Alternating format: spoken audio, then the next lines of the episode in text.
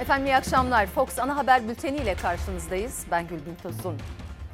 Bu akşam etiketimiz buna rağmen birçok önemli haberimiz var sizlerle paylaşacağımız. Mesela Makine Kimya Endüstrisi Kurumu özür diliyorum. Millet İttifakı her fırsatta sesini yükseltiyor. Özelleştirilmeye doğru gidiyor. Çok büyük hata olur diye.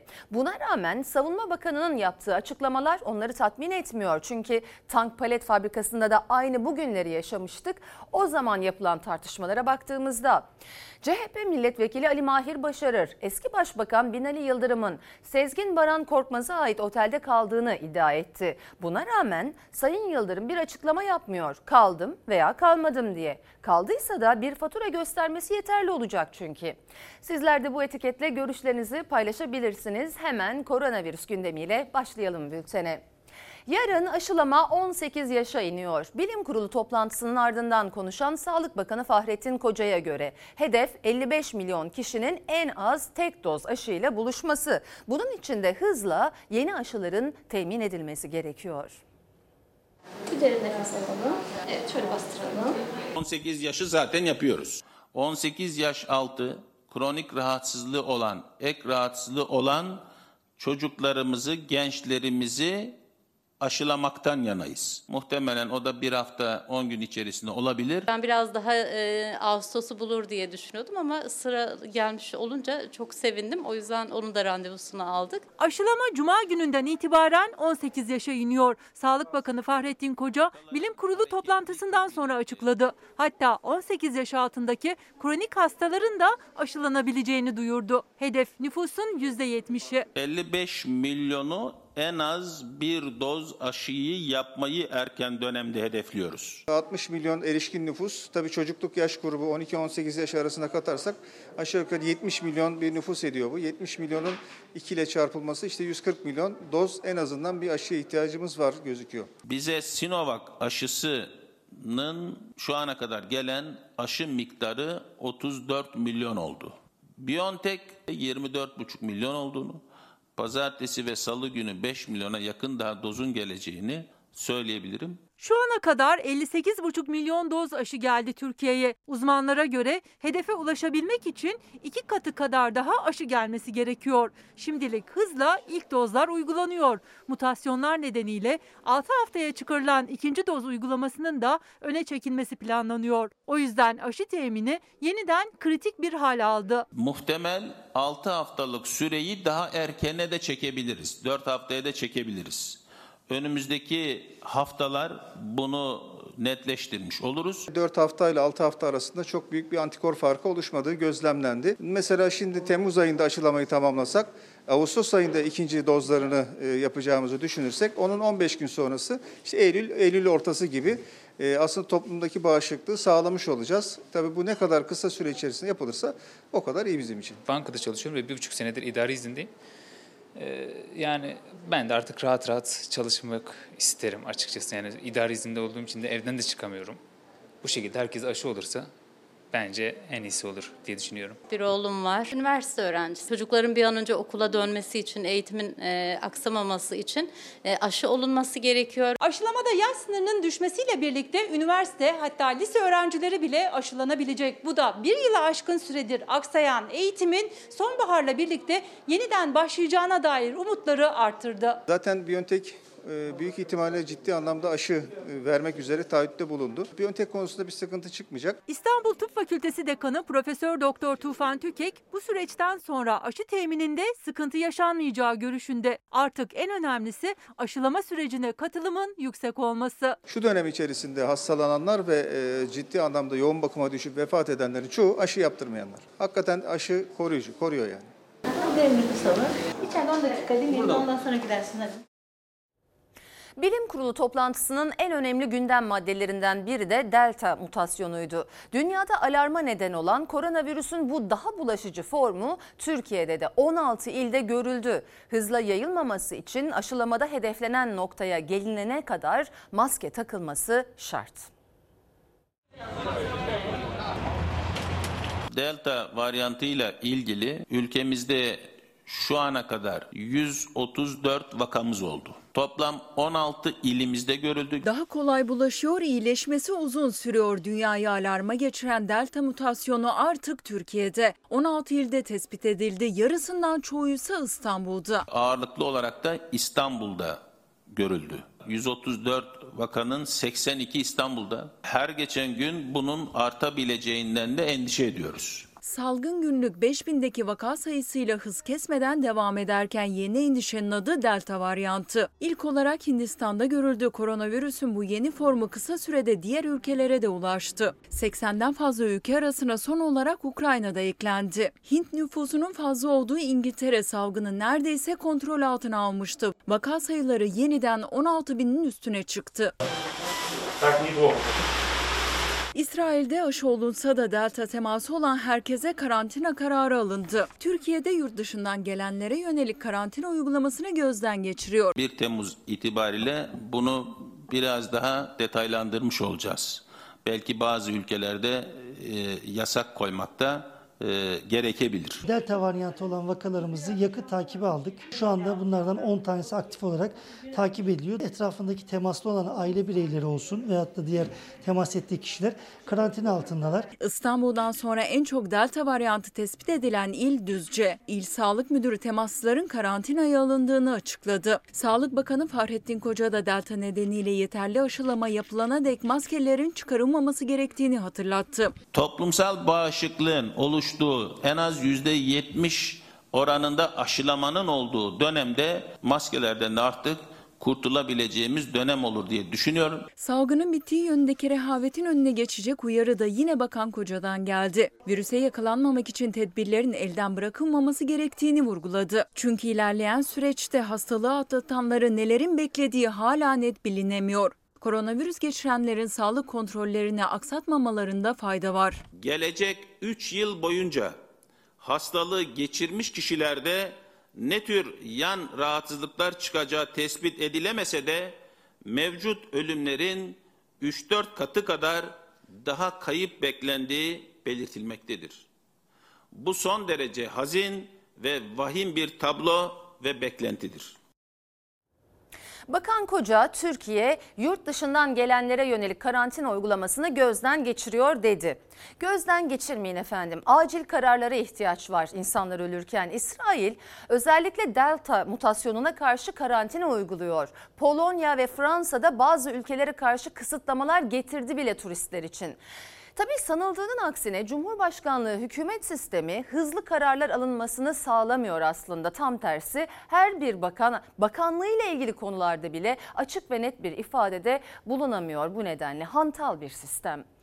Sayın seyirciler, Sağlık Bakanı'nın dünkü açıklamasında bir cümlesi çok dikkat çekti. Bakan Koca şu ana kadar koronavirüsten 50 bin kişinin öldüğünü, bir bu kadar da dolaylı ölümler görüldüğünü söyledi.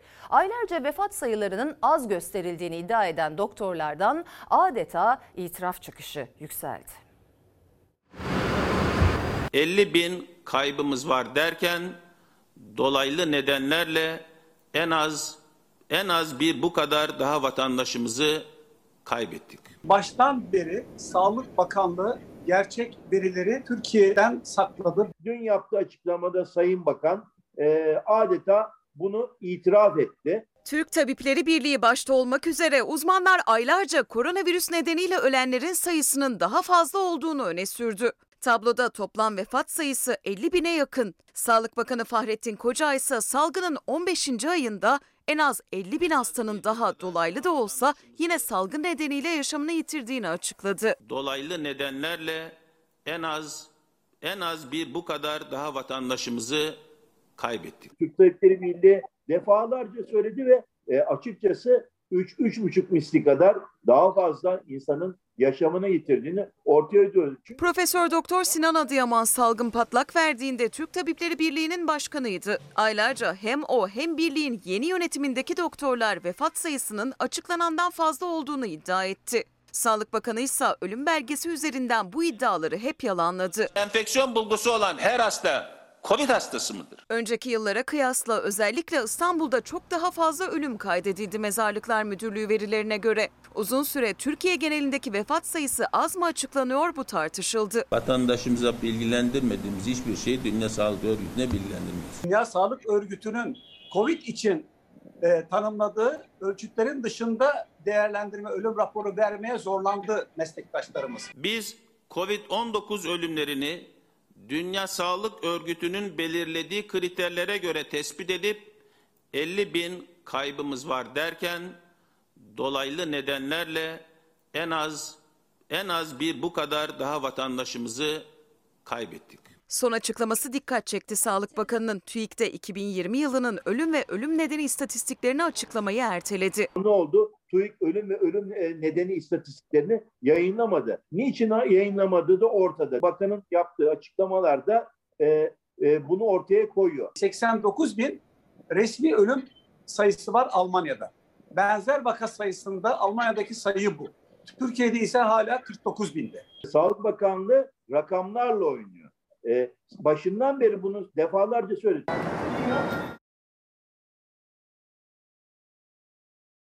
Sağlık Bakanı zor olanı söyledi. Bu nedenle Covid-19 geçirmişseniz lütfen sağlık taramalarınızı hiç aksatmayın. Özellikle kalp ve akciğer kontrolleri önemli. Bu bilgileri bugün Profesör Doktor Tekin Akpolat'tan aldım. Kendisi çok iyi bir araştırmacı aynı zamanda dünyadaki gelişmeleri yakından takip ediyor aşılarla ilgili. Aşılar demişken anladığımız Çin'in Sinovac aşısı olan 60 yaş üstü kronik hastalar ve kanser hastaları kesinlikle 3. doz aşıya ihtiyaç duyuyorlar efendim. Umarım önümüzdeki süreçte daha fazla aşı anlaşması yapar Türkiye. Ve son bir not. Çin aşısının hala koruyuculuğuyla ilgili net bir bilgi yok ve Bakan Koca 9.09.12.2020 tarihinde sonuçları yeterince etkin olmazsa iade etme ve 5 kuruş ödememe hakkımız var demişti. Planınız nedir Sayın Bakan? Çünkü o 5 kuruşa ülke olarak çok ihtiyacımız var.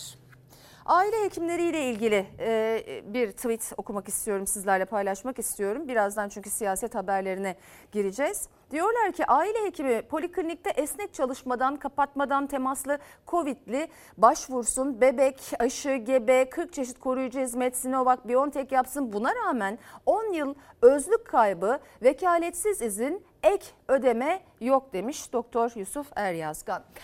Efendim Makine kimya endüstrisini anonim şirkete dönüştürecek kanun teklifi Meclis Milli Savunma Komisyonu'nda görüşülmeye başladı. Muhalefetin özelleştirme eleştirileri de sürüyor. Her şeyi sattılar. Cumhuriyet'in kurduğu bütün fabrikaları sattılar. Tank, palet dahil. Bir dolar bile almadılar. Şimdi Kırıkkale'de Makine Kimya Endüstrisi Kurumu'nu satmanın hukuki altyapısını oluşturuyorlar. Göz bebeğimiz olan Makine Kimya Endüstrisi Kurumumuzu çağın gereklerine uygun, rekabet gücü yüksek, etkin ve esnek bir hale getirmeye çalışıyoruz. Hızlı değişim dönüşüme ayak durmamız gerekiyor. Hazine kaynağını bitirdiler. Merkez Bankası rezervlerini bitirdiler. Yetmedi.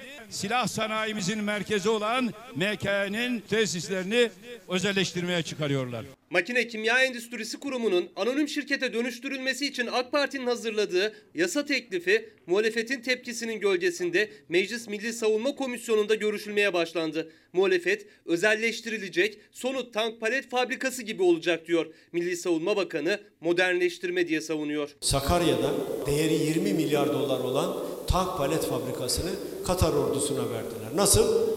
Milli Savunma Bakanlığı'ndan çıkardılar. Bir anonim şirkete dönüştürdüler. Anonim şirketin hisselerini götürdüler.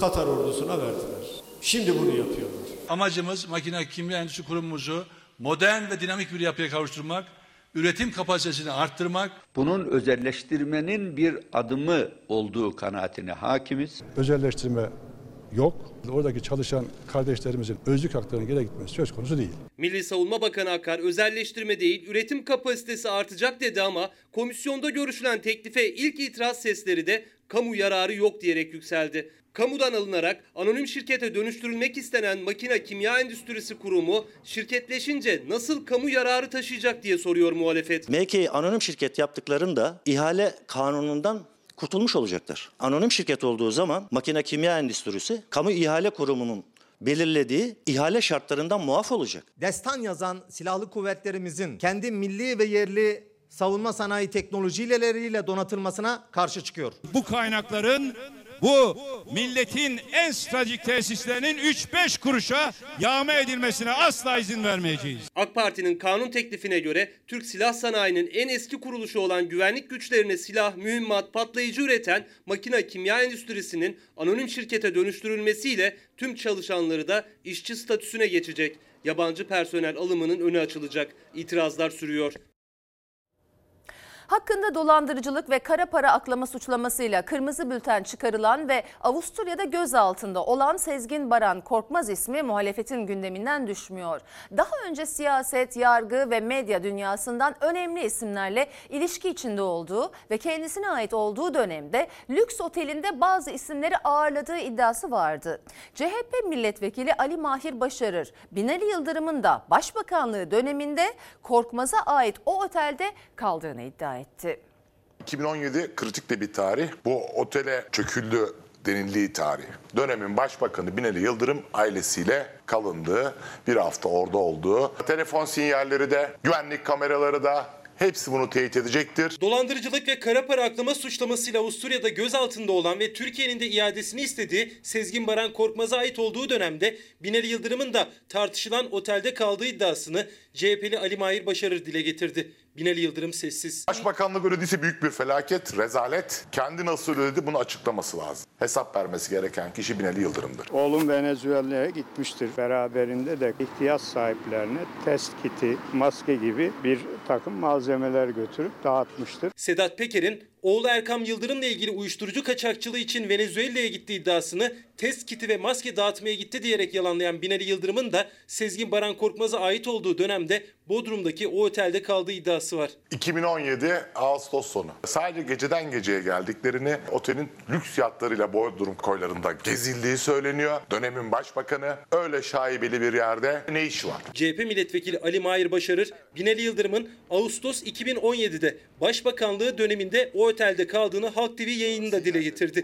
Binali Yıldırım ise o iddiaya ilişkin bir açıklama yapmadı. Otelin her noktasında kamera kayıtları vardır. Binali Bey'in cep telefonu, korumalı müdürünün cep telefonunun sinyalleri vardır. Avusturya'da tutuklanmış olan bu kişi yurt dışına çıkma yasağı kaldırılıyor. Aralık ayında İçişleri Bakanı uyararak yurt dışına çıkmasını sağlıyor. İçişleri Bakanı kişiyle olan ilişkisi konusunda bir açıklama getirmedi. Gelecek Partisi lideri Ahmet Davutoğlu, Sezgin Baran Korkmaz'ın yurt dışına çıkmadan bir gün önce İçişleri Bakanı Süleyman Soylu ile görüştüğü iddiasını bir kez daha dile getirdi. Baran Korkmaz'ın siyaset ve yargı mensupları ile ilişki iddiası üzerindense Reza Zarrab hatırlatması yaptı bir kez daha. Buradan Cumhurbaşkanlığı uyarıyorum. Vaktinde uyarmıştım kendisini. Rıza Zarrab denilen kişiye itibar etmeyin. Onu Türkiye'de yargılayın. Yapmadı. Bu Sezgin Baran Korkmaz'ın da Türkiye'de yargılanması lazım. Aksi takdirde yurt dışındaki mahkemelerde suçlu durumuna düşecek gelişmeler olur. Hem Sedat Peker'in iddialarıyla ilgili hem Sezgin Baran'la ilgili mutlaka mecliste bir araştırma komisyonu kurulmalı. Ucu hangi siyasetçiye gidiyorsa bunlar çözülmesi lazım. Yeraltı, iş dünyası, medya, siyaset ilişkili tartışmada muhalefetten yükselen seslere iktidar sessiz. Başbakanlığı döneminde Baran Korkmaz'a ait olan otelde kaldığı iddia edilen Binali Yıldırım'da. İktidara yakın gazeteci Süleyman Özışık'ın FETÖ'den ihraç edilen binlerce kişinin dosyalarını bakanlara, OHAL komisyonuna götürdüm, işlerine iade edildiler açıklamasına İçişleri Bakanı ve Adalet Bakanı'ndan günlerdir açıklama yok. Muhalefet ise FETÖ borsası dediği olayın peşini bırakmıyor. Bir gazeteci çıkıyor diyor ki binlerce soruşturmaya uğramış kişi için dosyaları İçişleri Bakanlığı, Adalet Bakanlığı'na verdim. Hani FETÖ diye bir yapı vardı paralel yapı diyorduk. İşte bu da paralel hukuk. İşte buna paralel yapı denir. Gerek Süleyman Soylu'ya gerek OHAL işlemleri komisyonuna bugüne kadar masum olduğuna inandığım binlerce insanın dosyasını götürdü. Ve araştırmalar yapıldı. Hepsinin görevlerini iade edildi. Mahkemeye gitmeden başlarına ne iş gelir diye bu insanlara giderek işi çözmüşler. Kime güvenerek çözmüş? Kankasına güvenerek çözmüş. Kankası kim? İçişleri Bakanı İktidara yakın gazeteci Süleyman Özışık'ın FETÖ suçlamasıyla ihraç edilen binlerce kişinin İçişleri Bakanı ve OHAL komisyonuyla temasa geçerek işe iadelerini sağladığım açıklamasını muhalefet gündemden düşürmüyor. İçişleri ve Adalet Bakanları konuşmuyor. Özışık yeni açıklama yaptı. Hassasiyet gösterdim dedi. Ben masum olduğuna inandığım FETÖ mağdurlarının dosyalarını gerek İçişleri Bakanlığı'na, gerek Adalet Bakanlığı'na, gerek OHAL İşlemleri Komisyonu'na götürdüm. Bunların mağdur olduğuna inanıyorum. FETÖ ayağıyla bunları bertaraf etmeye çalıştığına inanıyorum. Hassasiyet gösterin demiş. Şahıslar mı insanların masumiyetine karar verecek yoksa mahkemeler mi? Savcılar mı? Bu insanlar eğer masum çıkmazsa hesabını benden sorun dedim. Ve araştırmalar yapıldı ve hepsi iade edildi. Mahkeme yerine bu insanlara gitmişler. Bakın bu insanlar öyle öğretmenlikten atılan memur için devreye girmeden isimleri geçme ihtimali olan parası çok olan iş adamlarına şantaj yap- yaparak para aldılar. Hain örgütün okuluna çocuk vermişsin. KHK'lı olarak en ağır cezaları çekiyor ama FETÖ borsası adı altında gerçek FETÖ çete örgütü liderleri serbest kalabiliyorlar. Bir yanda iktidara yakın gazetecinin FETÖ'den ihraç edilen binlerce kişinin işe iadesine aracılık ettim açıklaması ve muhalefetin FETÖ borsası tepkisi, diğer yanda İçişleri ve Adalet Bakanlarının sessizliği. AK Parti Genel Başkan Yardımcısı Mehmet Özhaseki, AK Parti'nin oyunun %45 olduğunu söyledi. O açıklama sonrası CHP lideri Kılıçdaroğlu'ndan da Erdoğan'a erken seçim çağrısı geldi. %45 oyumuz var yine. Elhamdülillah.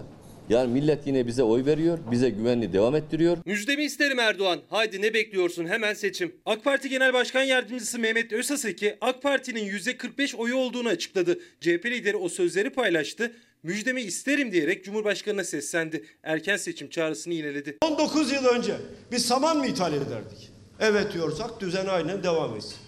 Hayır bu kadar da olmaz diyorsanız bu düzeni değiştirmek zorundayız. Son seçimlerde Ankara İstanbul'a kilitlendiği için olay biraz sanki millet bizim zaafa uğradığımız gibi bir kanaate kapıldı ama %45 oyumuz var yine. Elhamdülillah. Artık bu maçın sonu belli. Bu dönem kapanıyor. Kendisi de farkında. Uzatma dakikaları oynanıyor. Erken seçim talebi beyhude bir hevestir. Cumhurbaşkanlığı ve milletvekili genel seçimleri 2023 yılının Haziran ayında yapılacaktır. Bizimle birlikte adalet gelecek, liyakat gelecek, dürüstlük gelecek, şeffaflık gelecek, bereket gelecek. Cumhur İttifakı seçimin 2023 yılında yapılacağını ısrarla dile getiriyor. Muhalefet de erken seçim çağrısını. Mehmet Özhaseki'nin AK Parti'nin %45 oyu var açıklamasıyla muhalefet o zaman erken seçime gidelim dedi. Liderler farklı illerde olası seçim üzerinden iktidara mesaj verdi. O plan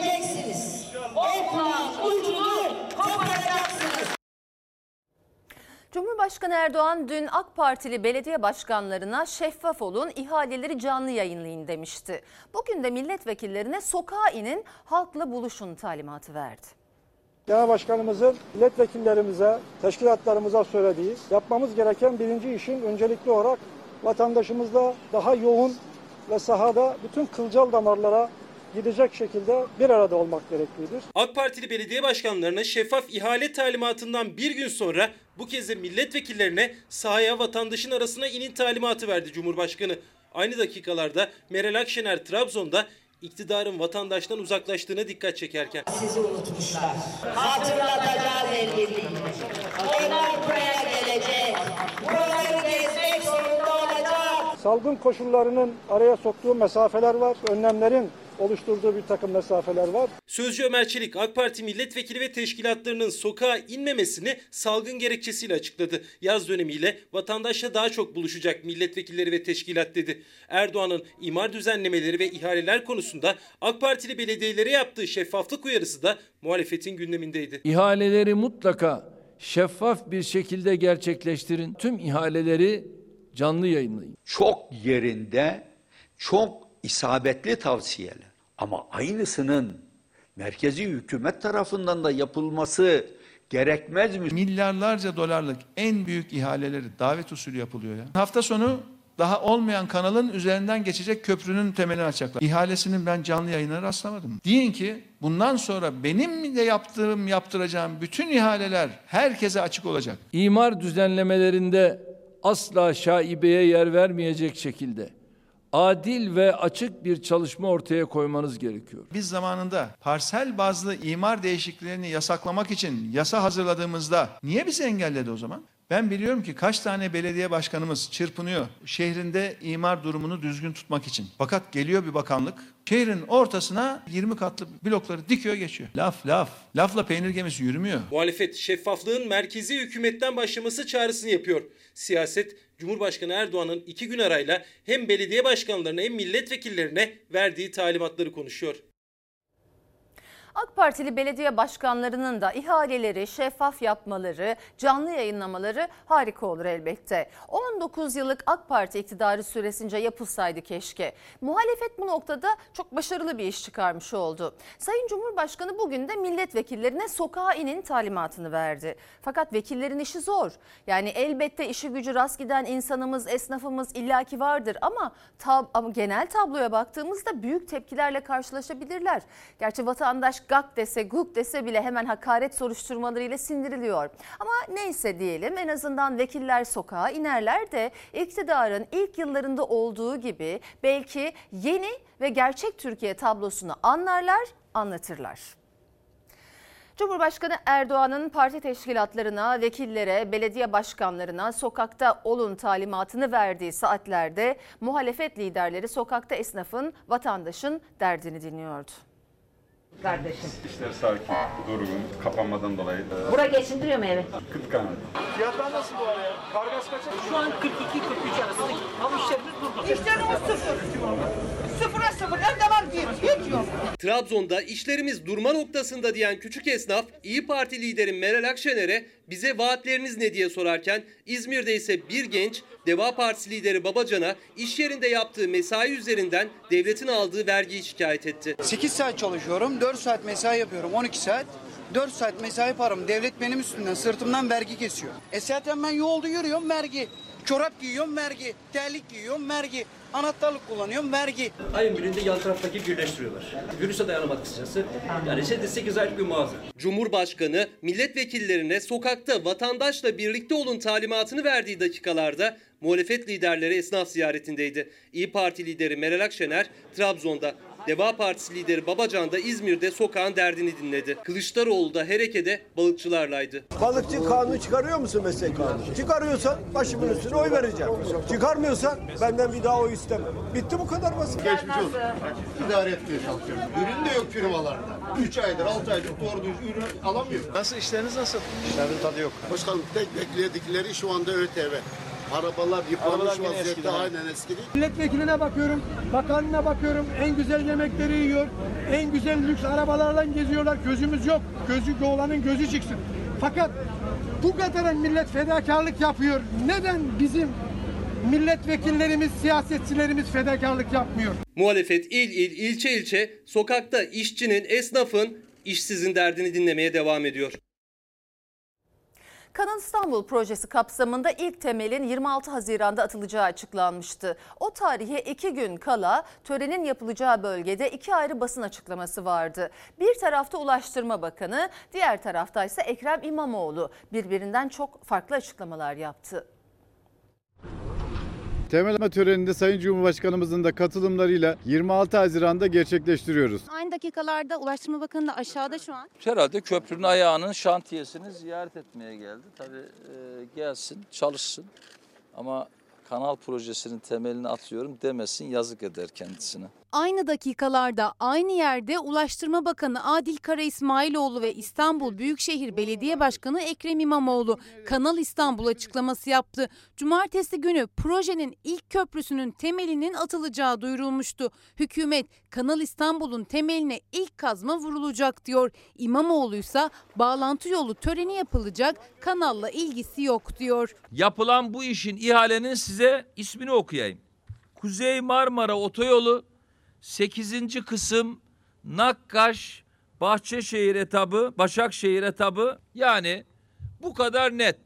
İşin devletin mekanizmasındaki tarifi de bu. İnşallah Haziran ayının sonunda filan Kanal İstanbul'u şehrimize kazandırmak üzere temeli atıyoruz. Bu teknik bilgilerden Sayın Cumhurbaşkanı'nın haberi var mı bilmiyorum. Eğer haberi yoksa ne yazık ki temel atmış olacak. Kanal İstanbul'un güzergahı içindeki Sazlıdere Barajı üzerine inşa edilecek ilk köprümüzün temelini atılacağı yerdeyiz. 26 Haziran'da yapılacak Kanal İstanbul temel atma töreni için hazırlıklar devam ederken Ulaştırma Bakanı Adil Kara İsmailoğlu da basın mensuplarına o hazırlıkları anlatıyor aşağıda. Ancak Ekrem İmamoğlu'nun iddiasına göre bu Kanal İstanbul için yapılan bir temel atma hazırlığı değil, Kuzey Marmara Otoyolu'yla bağlantılı bir yolun hazırlığı. Ya birileri 26 Haziran'da birilerini aldatmak için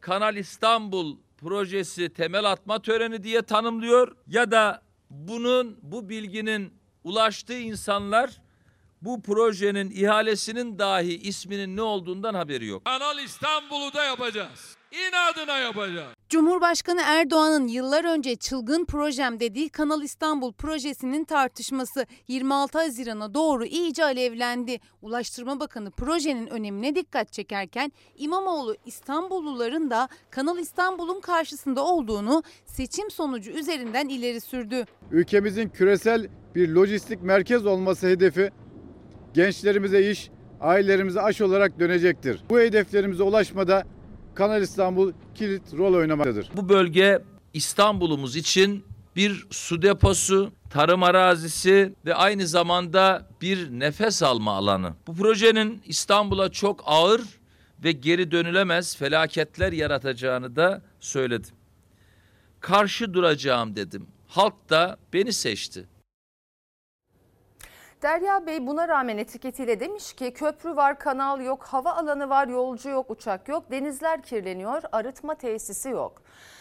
Marmara Denizi'ni kaplayan müsilaj hem iktidarın hem de muhalefetin gündeminde. CHP lideri Kemal Kılıçdaroğlu iktidarı çevreye duyarsızlıkla suçladı. Ulaştırma Bakanı ise deniz salyasına çözüm olarak bir kez daha Kanal İstanbul projesini gösterdi. Denize oksijen bitti, e, müsilaj çıktı. Şimdi hep beraber niçin böyle oldu diyoruz. Ya yıllardır söylüyor üniversite hocaları. Yıllardır söylüyor bu işin uzmanları. Bunu yapmayın Marmara'yı öldüreceksiniz. Çevre kirliliği konusunda hangi adımı attılar? Bana bir Allah'ın kulu çıksın desin ki çevre kirliliği dolayısıyla şu adımı attılar. Kanal İstanbul'dan Karadeniz'in o oksi- en temiz olan üst 25 metresinden Marmara'ya akıntı olacağı için buradaki Marmara'da kirli suya bir e, et, e, geçti oranda bir etki verecektir. CHP lideri Kemal Kılıçdaroğlu Marmara'da deniz salyasıyla kaplı bölgedeydi. Gördüğü tablodan hükümeti sorumlu tuttu. Ulaştırma Bakanı Adil Kara İsmailoğlu da Kanal İstanbul'un müsilajı azaltacağına dair görüşünü bir kez daha dile getirdi. O gelen ilave suyun da vereceği hareketlilikle birlikte e, müsilajın oluşmamasına etkisi olacaktır. Dinledim, izledim. Gülerek anlatıyordu. Yani sanki bir Karadeniz fıkrası anlatır gibi anlatıyordu. Bitirir demedim, katkısı olur dedim. Müsilaj meselesine kanalın Karadeniz'den gelecek iki bir, ikinci bir akıntıyla düzeleceği fikrini kanıtlayan bir tek bilimsel makale altına bir bilim insanının imzasını atarak ortaya koyacağı bir kanıtı söylesin. Ondan sonra bu sözünü itibarlı kabul edelim. Şu anda bizim için itibarsız bir tarihtir. Ekrem İmamoğlu Habertürk'e konuşan Kara İsmailoğlu'nu bilimsel kanıt sunmaya davet etti. Kemal Kılıçdaroğlu ise yerinde gözlemledi. Marmara'nın özelliği ne? Dünyada bir devlete ait tek deniz Marmara o da bize ait. Ve biz de onu öldürüyoruz. 104 balık türü vardı. Öldürdük ya.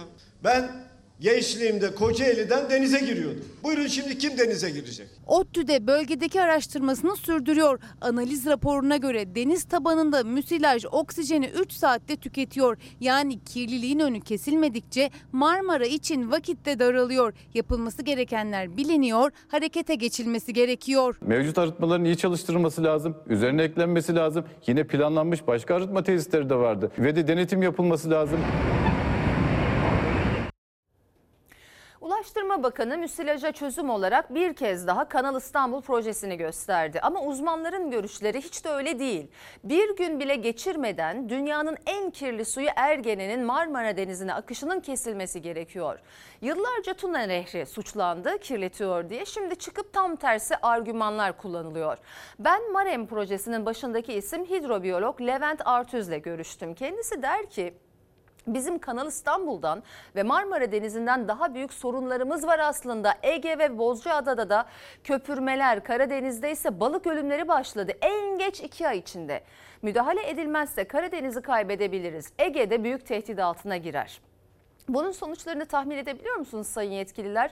Lütfen bilimin ışığından yürüyün, bilim insanlarını, uzmanları dinleyip dikkatle karar alın. Sayın seyirciler İstanbul Güngören'e bağlı Toskoparan mahallesindeki kentsel dönüşüm arbedesini dün ekranlarınıza taşımıştık. Polisin biber gazlı müdahalesinin ardından yıkılmak istenen binaların elektrik ve suyu kesilmişti. Apartman sakinleri zor bir gece geçirirken muhalefet partilerinden mahalleye destek geldi.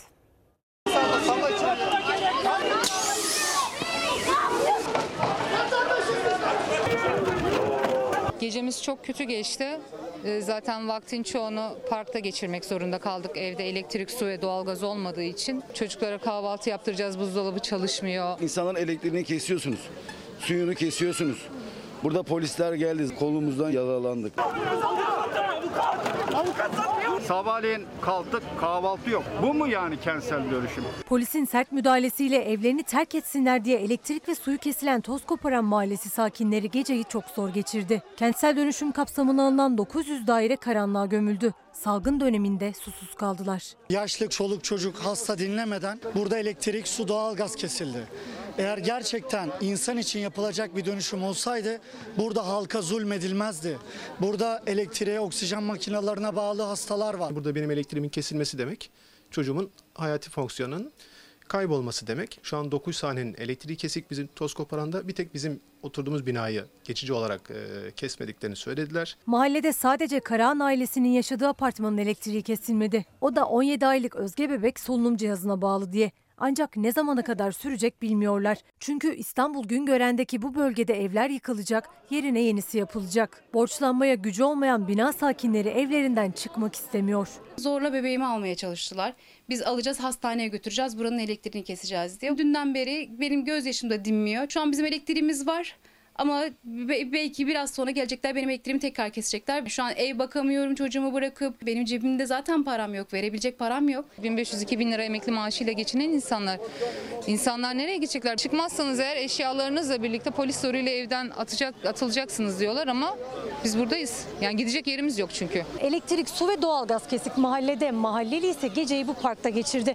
Burada yaşayan kişilerin çoğu asgari ücret ve emekli aylıklarıyla geçim mücadelesi veriyor. Şimdi gidecek bir yerleri ve bunun için maddi güçleri de yok. Bir an önce çözüm bekliyorlar. Yeter bu kadar zulüm. İşsizlik zaten sınırda. Biz pandemi döneminde nereye gidelim? Benim engelli bir oğlum var. Benim eşim de 2000 Ocak ayından beri çalışmıyor. El vicdan. Toz koparandakiler senelerdir acı içerisinde evlerine, yerlerine el koymuş, karşılık yapılan evlerin tamamı büyük paralar karşılığı bu insanlara veriliyor. Kendi öz mülkü elinden alınıyorsa, eğer dairesi yıkılıyorsa bedeli ödenir, kendisine oturacak bir yer gösterilir. İyi Parti lideri Meral Akşener kürsüden CHP Grup Başkan Vekili Engin Özkoç'sa mahalleye giderek destek verdi. Bu geceyi de zor geçirecek toz koparan sakinleri çözüm bekliyorlar. Hiçbir yerimiz yok ki anneciğim. Nereye gidiyor? 67 yaşını buraya almak için 3 tane işte çalıştım.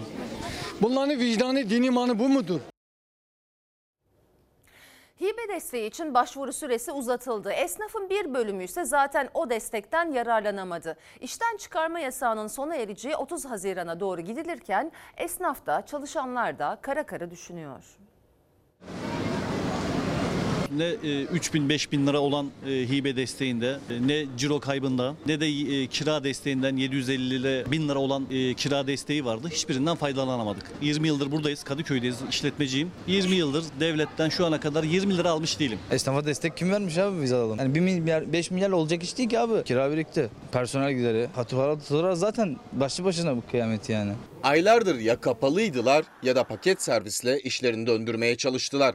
Çoğu kira desteğinden de ciro kaybı desteğinden de yararlanamadı. Son olarak faaliyet alanına göre 3 ya da 5 bin lira hibe verileceği söylendi. Hatta hibe başvurusu süresi uzatıldı. Ancak o destekten de tüm esnaf yararlanamıyor. 3 ve 5 bin liralık hibe desteğinin son başvuru tarihini gelen talepler üzerine 1 Temmuz 2021 Perşembe saat 23.59'a kadar uzattık. Ya sanki herkes destek almış, büyük paralar almış, kapalı olduğu dönemlerde güllük gülistanlık yaşamış gibi bir algı yaratıyor.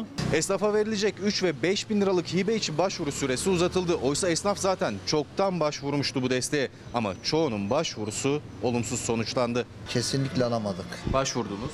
Başvurduk çıkmadı. Yani normalde bu dükkanın kirası 22 lira. Hani 1 lira çıksa ne olur yani. 15 ay boyunca tüm işletmelerin paket servis şansı yoktu. Olanların bir kısmı da masrafını karşılayamadı, onlar da kepenk indirdi. Diğer ülkelerdeki gibi destek istedi esnaf ama 1000 liralık kira yardımı bile herkese çıkmadı. 5000 liralık hibe desteği de zaten açıklarını kapatmaya yetmeyecekti. Ama o da şartları sağlayanlara veriliyor. Biz o listede yokuz. Şahıs olanlar aldı diye biliyorum. Yani o da çok yüzdeye vurursak herhalde yüzde yirmi gibi bir şeydir. Çünkü buradaki işletmelerin çoğu şirket. Siz kaç ay kapalı kaldınız peki? 9 ay.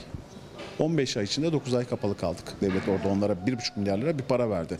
Yani bol bol harcayabilecekleri bir paraydı o da. Yani harca harca bitmez bir para. Düşünebiliyor musunuz? Kiralar 2000 lira, 1500 lira yardım ediyorsunuz. Ayda 1500 lira ücretsiz izin maaşıyla geçinmeye çabaladı çalışanlar. 30 Haziran'dan itibaren o dönemde kapanıyor. İşten çıkarma yasağının sona ermesiyle birlikte kısa çalışma ve ücretsiz izin uygulaması da bitiyor. Normalde 4 kişi çalışan yerde 2 kişi çalışıyoruz. Hani mecbur çıkacağız. Ne yapacağız yani? Başka şey yok çünkü yani. Ya kapatacağız. Bu şekilde yürümeyecek zaten. İşsiz kalma korkum yani tabii herkesin olduğu gibi benim de var. Zaten hep eksildi yani elemanlar falan da. Bilmiyorum ne olacak halimiz. Esnaf istemese de hesap kitap yapıyor, işten çıkarmaya hazırlanıyor. Çalışanlar da işlerini kaybetme ve bu işsizlik ortamında yeni bir iş bulamama kaygısı taşıyor. Aynı zamanda öğrenciyim. Okuyorum ve çalışmaya çalışıyorum, çalışıyorum da. Geçinme sıkıntısı var artık. Nereye gittiğimiz, ne yaptığımız, ne olacağımız da belli değil. Efendim Özlem Hanım buna rağmen bir açıklama yok mu demiş. Neyle ilgili? Muhammed isimli bir öğrencinin tweetini etiketleyerek etkileşimi artırın, destek verin, TT olalım yoksa Covid oluruz diyor.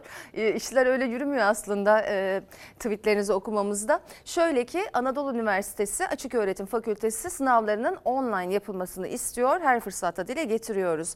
Soner Bey buna rağmen 128 milyar unutulmasın gündem çok hızlı değişiyor demiş. Paşa Çelik her gün yeni onlarca iddia ile güne başlıyoruz. İtham edilen hiçbir suçlama, iddia devlet büyüklerimiz tarafından araştırılmıyor. Aksine sorgulayan, olayları anlamaya çalışan basın ve vatandaş baskı veya dava da açılabiliyor. Buna rağmen ülkem için umudum hala var demiş. Efendim bir haberle devam edeceğiz. Malatya'da akıl almaz bir olay yaşandı. Esnaf baba kolileri taşımak, e, yüklemek için çıktığı asma kat çökünce aşağıdaki oğlunun üzerine düştü. Güvenlik kamerasına yansıyan kazada baba da oğlu da şoka girdi. Ayağımı suntanın üzerine atar atmaz kendimi aşağıda buldum. Asma kat delinince aşağıdaki oğlunun üzerine düştü. İlginç kaza anı iş yerinin güvenlik kamerasına böyle yansıdı. Malatya'da yaşayan esnaf Ersin Kaya sabah oğluyla birlikte iş yerini açtı. Baba bir ara eşya yerleştirmek için asma kata çıktı. Oğluysa aşağıda cep telefonuna bakıyordu. Dükkanı düzeltiyordum, kolileri yukarıya taşıyordum. Ersin Kaya elindeki kolileri taşırken birden asma katın zemini çöktü. Baba ne olduğunu anlayamadan aşağıya düştü. Üstelik tam da oğlunun üzerine. İkisi de ne olduğunu anlayamadı. İkimiz de şok geçirdik. Sonra hastaneye gittik. Film falan çektik. Çok şükür bir şey yoktur. Ufak tefek sayı- sıyrıklarla kapattık.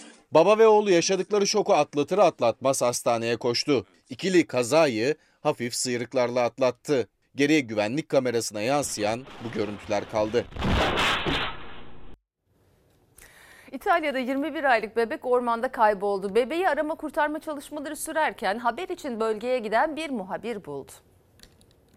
Nicola, stai Nicola, tranquillo. Adesso, adesso ci siamo noi. Ormanda kaybolan 21 aylık bebeği arama çalışmalarına katılan muhabir buldu. Grande, grande. İtalya'nın Floransa şehrinde 21 aylık Nicola gece yarısı uyanıp evden çıktı. Sabah ailesi onu evde bulamayınca polise haber verdi. Evin yanındaki ormanlık alanda bir helikopter ve yaklaşık bin kişiyle arama kurtarma çalışmaları başladı.